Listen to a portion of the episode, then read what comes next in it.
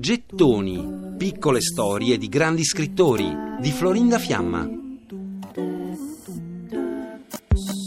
Caro amore, non stare in pena per me.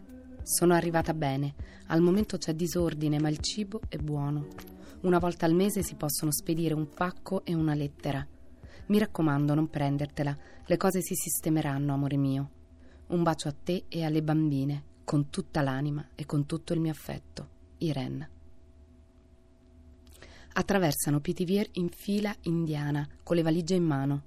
Scavalcano rotaie, sono sorvegliati da filo spinato e guardie francesi. Irene Miroschi è nell'elenco delle 119 donne che saliranno sul convoglio numero 6 per Auschwitz, che parte il 17 luglio del 1942 alle ore 6 e 15.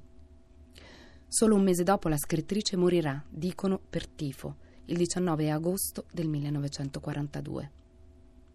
Ucraina, Irene è di religione ebrea e si è convertita presto alla religione cattolica, ma questo non è servito a salvarla. Irene dice di non rimpiangere niente, è stata felice, ha vissuto molto, scritto moltissimo.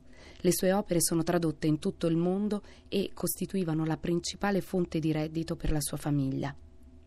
Denunciata in quanto ebrea, Irene fu arrestata. Prima di uscire di casa per l'ultima volta, accompagnata da due gendarmi, la figlia racconta questo.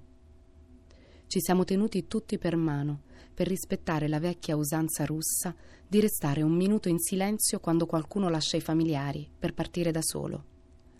Lo stesso destino toccò al padre, Michel Epstein, tre mesi dopo. Denise e Elizabeth le figlie sfuggirono alla morte solo per miracolo.